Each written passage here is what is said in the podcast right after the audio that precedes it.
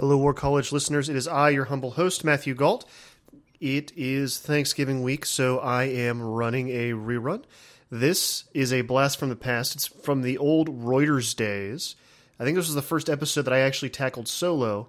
Uh, and it's got a nice, you know, fowl theme to go with Thanksgiving. I'm going to talk to Mary Roach about some of the weirdest inventions of the U.S. military, including a gun that fired frozen turkeys and frozen chickens if you want to know why such a thing was invented, well, you'll just have to listen to the episode. We will be back next week. We're going to be talking with Shadi Hamid about America's relationship with Saudi Arabia. And after that, we will have a look at the life of war correspondent Marie Colvin. Thank you so much and enjoy Thanksgiving. The opinions expressed in this podcast are those of the participants, not of Reuters News.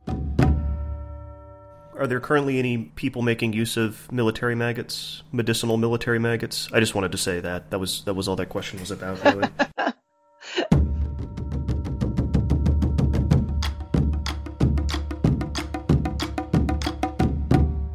what would soldiers need kitty litter for?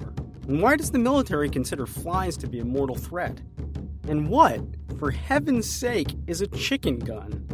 This week on War College, we're talking about some of the weirder aspects of outfitting an army and the science of keeping soldiers in the field.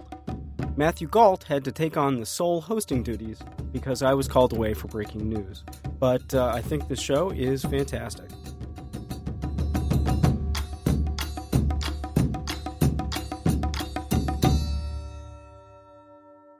Hello, and welcome to War College.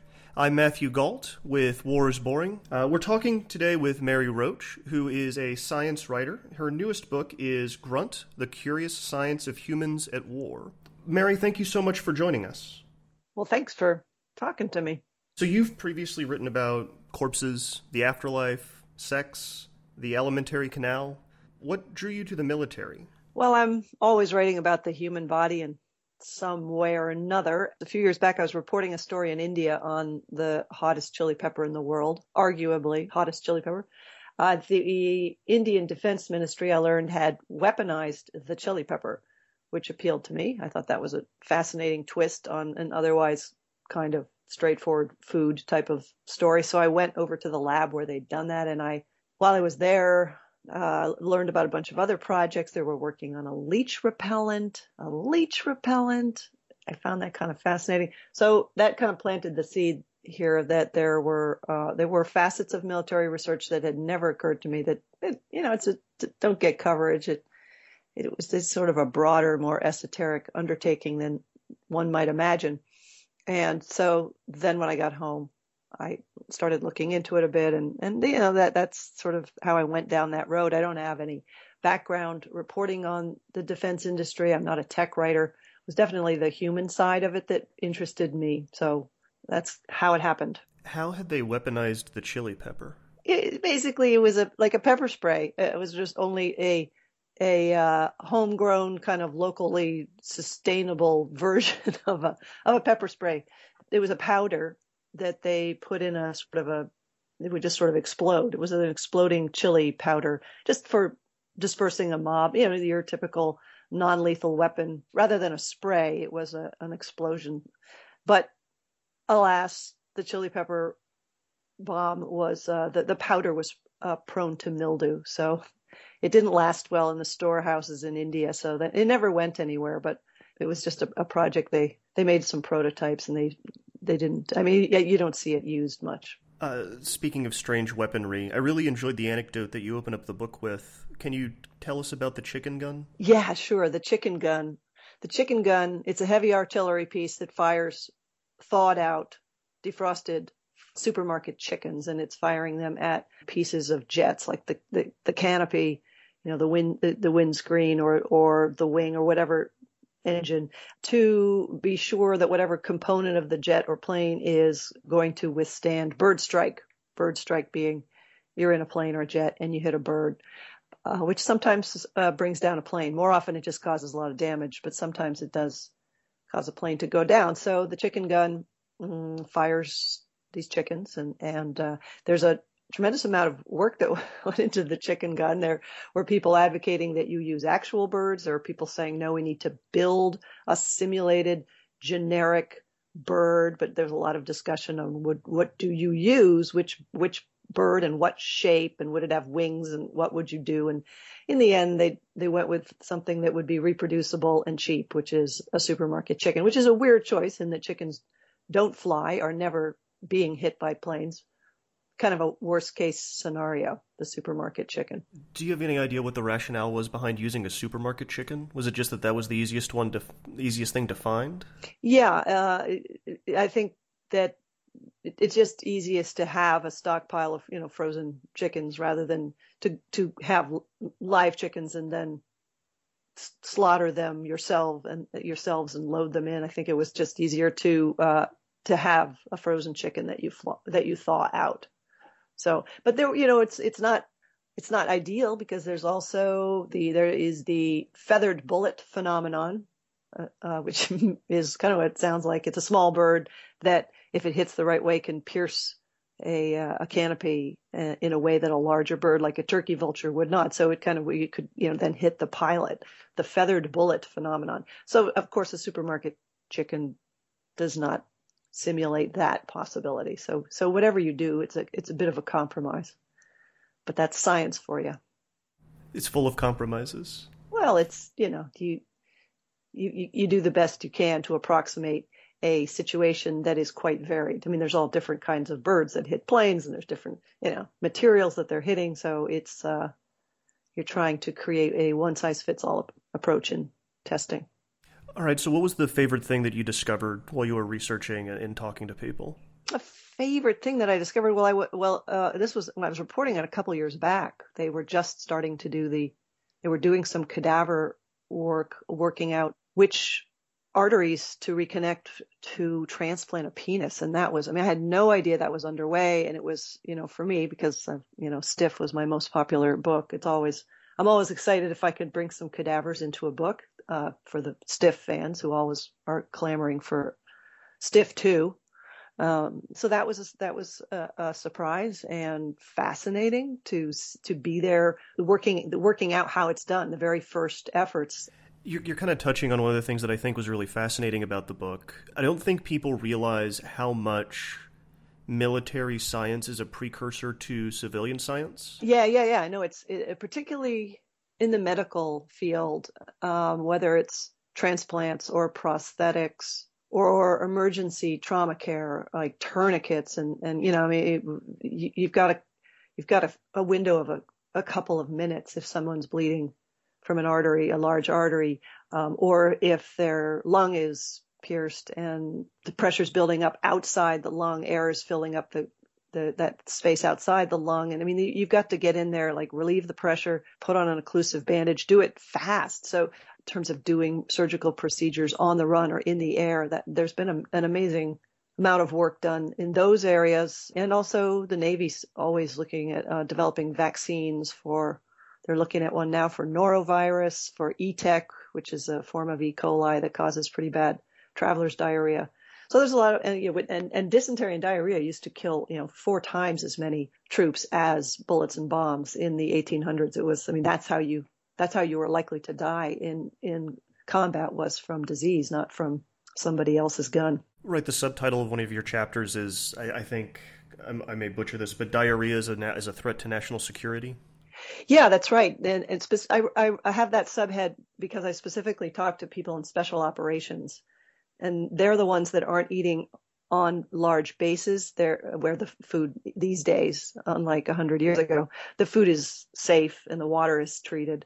But if you're a special operations person who's out in a small village in say Somalia trying to blend in with the local population you're eating goat that's probably not been refrigerated as well as it might uh, a lot of flies uh, water that is not up to the standards of uh, uh, an army base or you know the United States. So there's a tremendous amount. I mean, the rates of diarrhea during uh, the peak of the Iraq conflict were 77% of deployed personnel had diarrhea, 40 some percent bad enough that they sought medical help.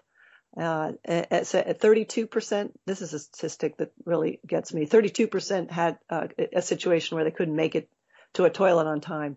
So, you know, and, and the rates are far higher in special operations. So I was interested just in talking to some of these guys about that. And uh, and I say I'm, a, a, you know, a threat to national security. I mean, it's a bit of an exaggeration, but there, you know, there's scenarios where if you're, you know, you're doing a special operations mission and you're hit with extreme gastrointestinal urgency, I mean, you just have to keep going. You know, it's sort of a matter of life or death, and you're you know, if you're going in to clear a compound or to kill somebody or whatever it is that your special operations people are doing, there are small units. Nobody's going to cover for you. Once the mission starts, you keep going.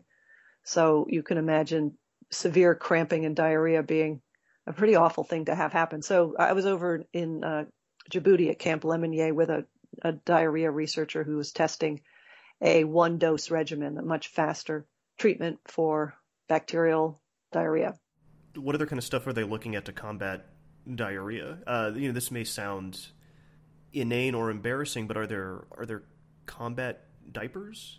Like it seems like that would be an easy way, an easy kind of solution. Well, there's there are combat diapers, but that term applies to not to anything for diarrhea, but for a uh, well, blast diaper is the better, uh, more commonly known name. That's that's for um, if an IED goes off, it's a protection against mostly against the this blast of dirt and debris that's traveling at very high speed and hitting you. So there, there, it's that's an add-on body armor component. But diapers, no, nobody's wearing diapers. There are some people that, uh, like before a high-risk critical mission, uh, would take Imodium, like just to shut, which is, you know, you don't really want to be taking Imodium if you don't know you're going to need it. But but that's something uh, people do. The they the special operations people that I talked to uh, said, you know, you'd pack a bunch of peanut butter and jelly sandwiches and and you use Ziploc bags, and then the Ziploc bag they bring kitty litter because it's very absorbent. So. Uh, if you have to, you, you know, if you have to go, you go, you use the kitty litter. He said, you know, th- there's enough requisitioning of kitty litter that some there was someone in special operations command was like why are we requisitioning kitty litter? What is going on?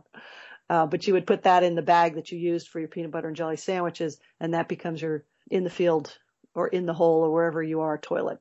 I really enjoy how kind of gross this conversation is. This is not this is not our normal war college war college fare and i'm kind of loving it. Uh, so let's let's keep this going. I want to talk about flies. Um, there was way more yeah. information about flies in this book and flies pertaining to the military than I ever thought possible. Um, so, can you tell us a little bit about how flies can be detrimental and also sometimes a positive on the battlefield? Sure.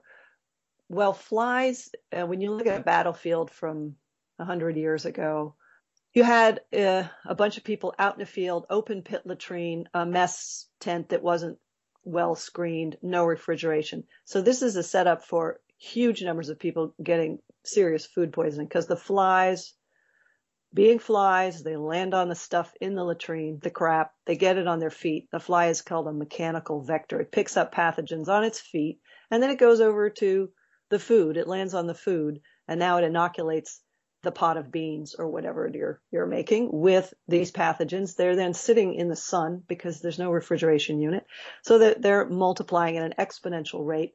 Uh, by the time the food is served a few hours later, everybody's getting hit. Uh, so diarrhea, dysentery, food poisoning, cholera. That's why so many people died. Uh, that's why there were such huge numbers of, of deaths um, in conflicts before you were on a base that was, you know, that had a dining facility that was air conditioned where you could seal it. There were no flies. Now there's no flies. It's not an issue in a big on a big base, but it used to, it used to be a huge issue. So flies were, you know, in, in World War II there were units in North Africa. The flies are particularly aggressive in the desert, and there uh, it was such a problem. Also bodies, you have bodies. You know, that's another flies landing there and you know laying eggs, etc. That was, you know, dead bodies are also contributing to the issue. And so they were, they started having fly control units, like soldiers specifically dedicated to fly control. There was uh, one uh, battle, the Battle of El Alamein. I may not be pronouncing that right in North Africa in World War II, where they had a fly death quota. Everyone had to go kill every day. I think it was 50 or 100 flies. Uh, uh, so it was it was that much of a problem. The upside to the fly uh, this this is something that came out in World War One. There was a surgeon named William Baer who was uh, part of the expeditionary forces in France, and he noticed there were a couple of soldiers who were brought in who'd been lying out in the field uh, in the brush, and they were brought in with big, big wounds. The wounds were, as wounds will be uh, when you're lying out in the open, they were infested with maggots. And Baer and his staff uh, cleaned out the maggots, thinking, you know, this is horrific. It's going to cause infection. And when he cleared out the maggots, he noticed that there was this healthy pink tissue growing. There was absolutely no infection. And, and he saw this over and over and, and, began to suspect that the maggots, they perform a, a natural debridement. And that is to say the maggots selectively eat dead tissue. They don't want to eat live tissue. They want to eat the dead tissue. And that is what debridement is. You're getting rid of the dead tissue to make way for the living tissue. The dead tissue that doesn't have a blood supply, so bacteria can set up housekeeping because the immune system isn't going. There's not any blood getting to the dead tissue, so it encourages infection. So you want to keep the dead tissue out of there. You want to get rid of it. So and debridement is done surgically more typically, but it the maggots do a lovely job of it. And the maggots maggots are maggot therapy is still used today you can get a prescription for maggots. There's a company called Medical Maggots. There's a Medicare reimbursement code for maggots and a dosage and little cage dressings to keep the maggots where they should be and not have them stray.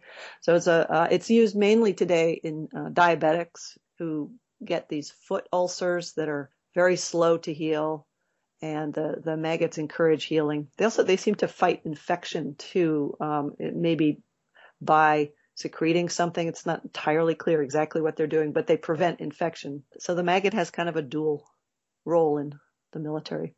Are there currently any people making use of military maggots, medicinal military maggots? I just wanted to say that. That was that was all that question was about, really. I don't blame you. I, I, like saying I like saying chicken gun, and I like saying medical maggots. There's a a, a lovely med, uh, military entomologist at Walter Reed. Well, he's no he's no longer there. He's moved on. But when I was reporting the book, he was there. George Peck, a, a big booster of maggots, uh, a man who loves the maggot with all his heart. He was he was trying to he was advocating a return to using maggots because with some with IE particularly with IED injuries it's a buried explosive, so it's blasting this dirt and debris, which is full of bacteria and fungi, and, and it's blasting that deep into the wound. Kind of the tissue is blown away from the bone. This dirt gets in, and then the tissue comes back down. So there's a, it's very hard to, to keep the wound from being infected and to get all of that stuff out. So he he was advocating a return to maggots, but it's it's an uphill battle because maggots are, let's face it, kind of gross. And if they escape, they want to go pupate and become flies, and nobody wants flies in a hospital setting for all the reasons that we I was just talking about before. They can spread infection. So uh, it, there there isn't much use of maggots in certainly not in the field. You know, if uh, it's it's debridement is done surgically, and, and that's much faster. Maggots it takes days. You have to change the maggots. You're only going to leave them in a few days because otherwise they want to go pupate somewhere and they want to leave. So you've got to put in a new batch. So it's time consuming and you have to have people who know how to do it. So it's it's not easy to set up a, a medical medical maggot therapy program. It's mainly uh, in clinics for diabetics and it, and you know and it, it, it it's they're great because you the alternative sometimes is amputation. So the people who have the maggots are pretty, you know, because you'd think they'd be kind of horrified, but they're in fact happy to have a possibility of saving the limb. No, at the at the moment, medical maggots are a little bit more trouble than they're worth. For for your typical um, injury, where you can go in and just surgically remove, just sort of like it, it's maggots are very, you know, they're going, they're very tiny, and so they're with their little mandibles. They're very thorough, but it takes a long time. Whereas you can just go and like cut the heck out of the stuff and you know just sort of do a, a broader, blunter approach surgically than you would with maggots. Um, I'm going to change tracks here just a little bit. Uh, as much as I am enjoying talking about maggots, uh, you and me both.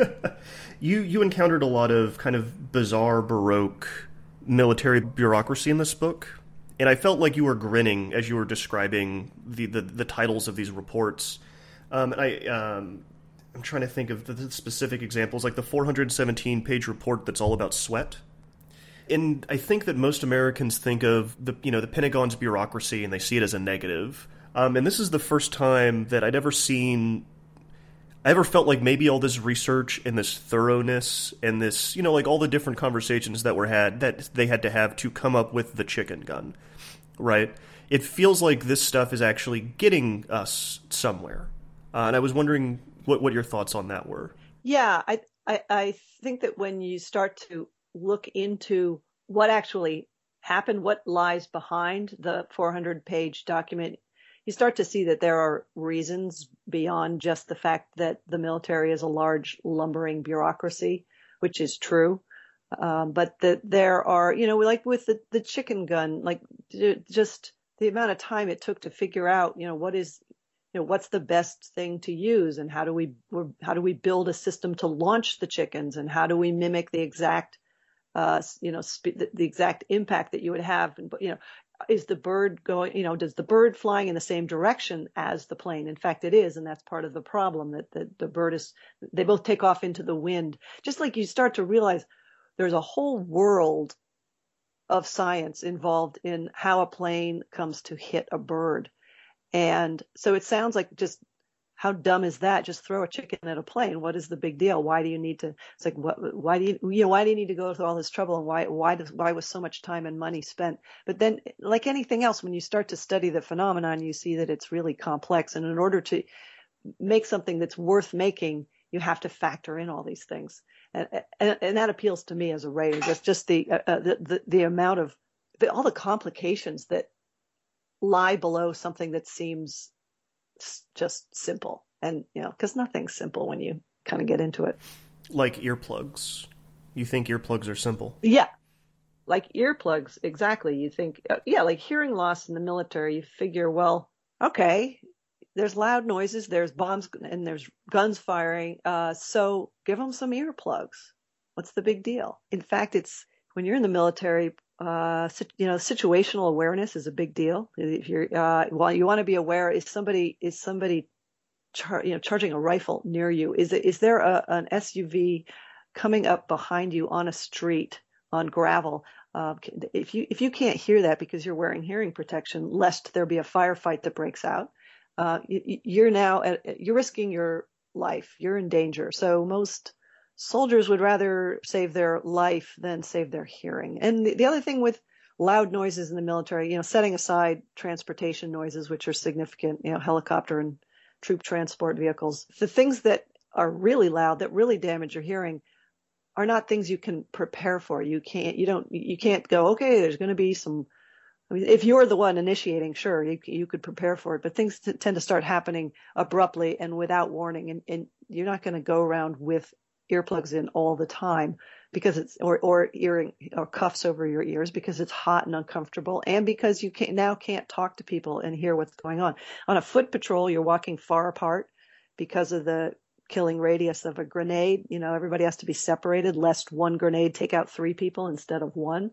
So you're far apart. You want to be able to converse with somebody. So there's a lot of reasons why soldiers don't want to just be wearing earplugs all the time and for that reason, you know, they they often they're not wearing them when a bomb goes off or or when a firefight breaks out, and then they end up with hearing loss because with with a, with a bomb or, a rifle, uh, that the decibel level is high enough that that a split second exposure can cause hearing damage, whereas in a helicopter, you've got uh, you, you know you've got some some time you can be exposed without incurring any hearing loss. But but something as loud as a a bomb or a rifle will cause, you know, one exposure can do it. So, hey, so it's kind of a conundrum. That's why they're, they're, they've got these very cool things called TCAPs, Tactical Communication and Protection System, which is incoming noise. It knows whether if it's loud, it, it dampens it, and if it's quiet, it amplifies it.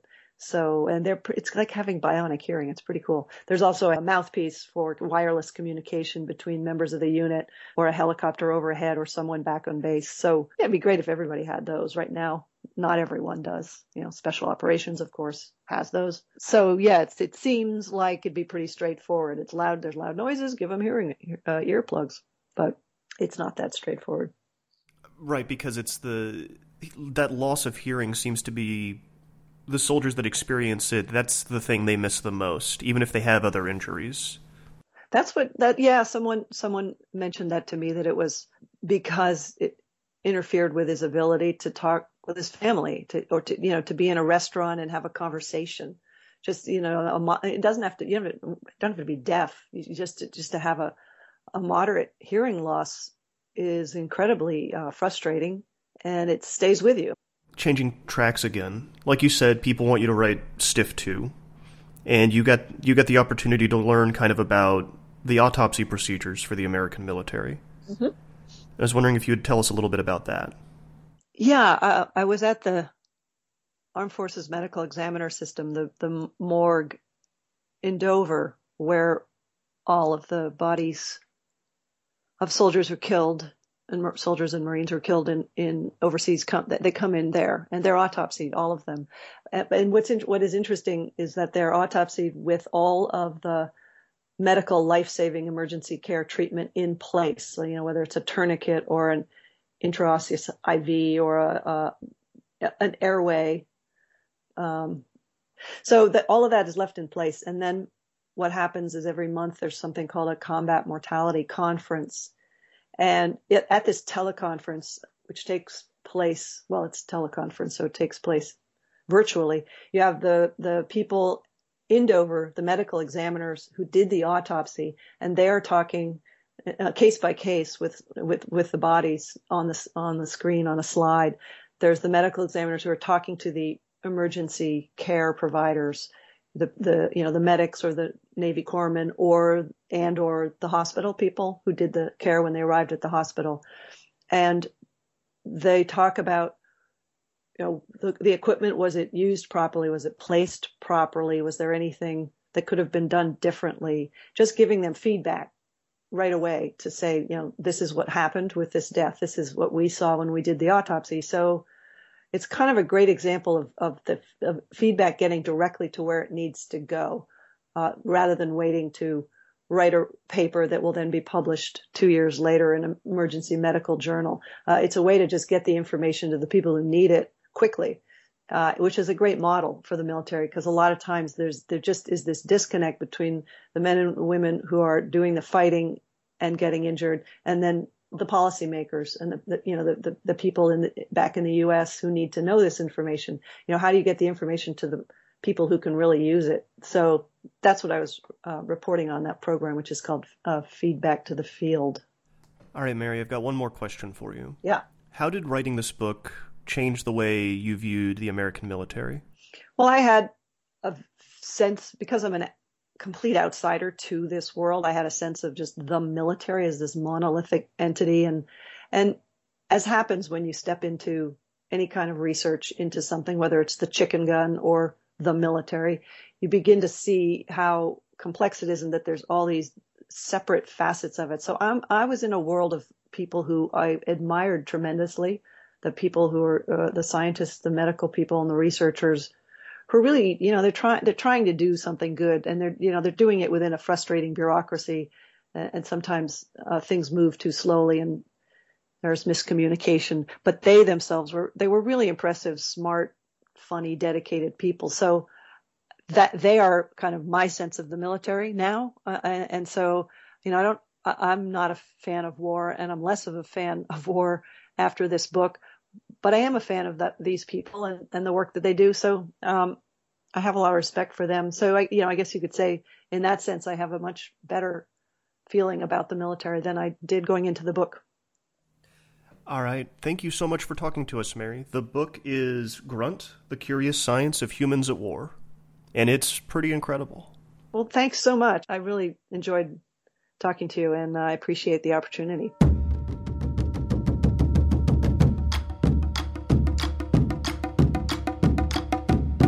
Thanks for listening to this week's episode of War College. We've started to hear from some people with podcast ideas, and we're going to see what we can do to actually make the episodes. You can hit us up with your own ideas or other comments on Twitter. We are at war underscore college. We'd also love it if you'd make us a regular part of your week by subscribing to the show. We're available everywhere your favorite podcasts are sold, iOS or Android. War College was created by me, Jason Fields, and Craig Heddick. Matthew Gault co hosts the show, but that undersells all the work he really does. This week's episode was produced by Bethel Habte, whose ears are so sensitive. She thinks I'm shouting right now.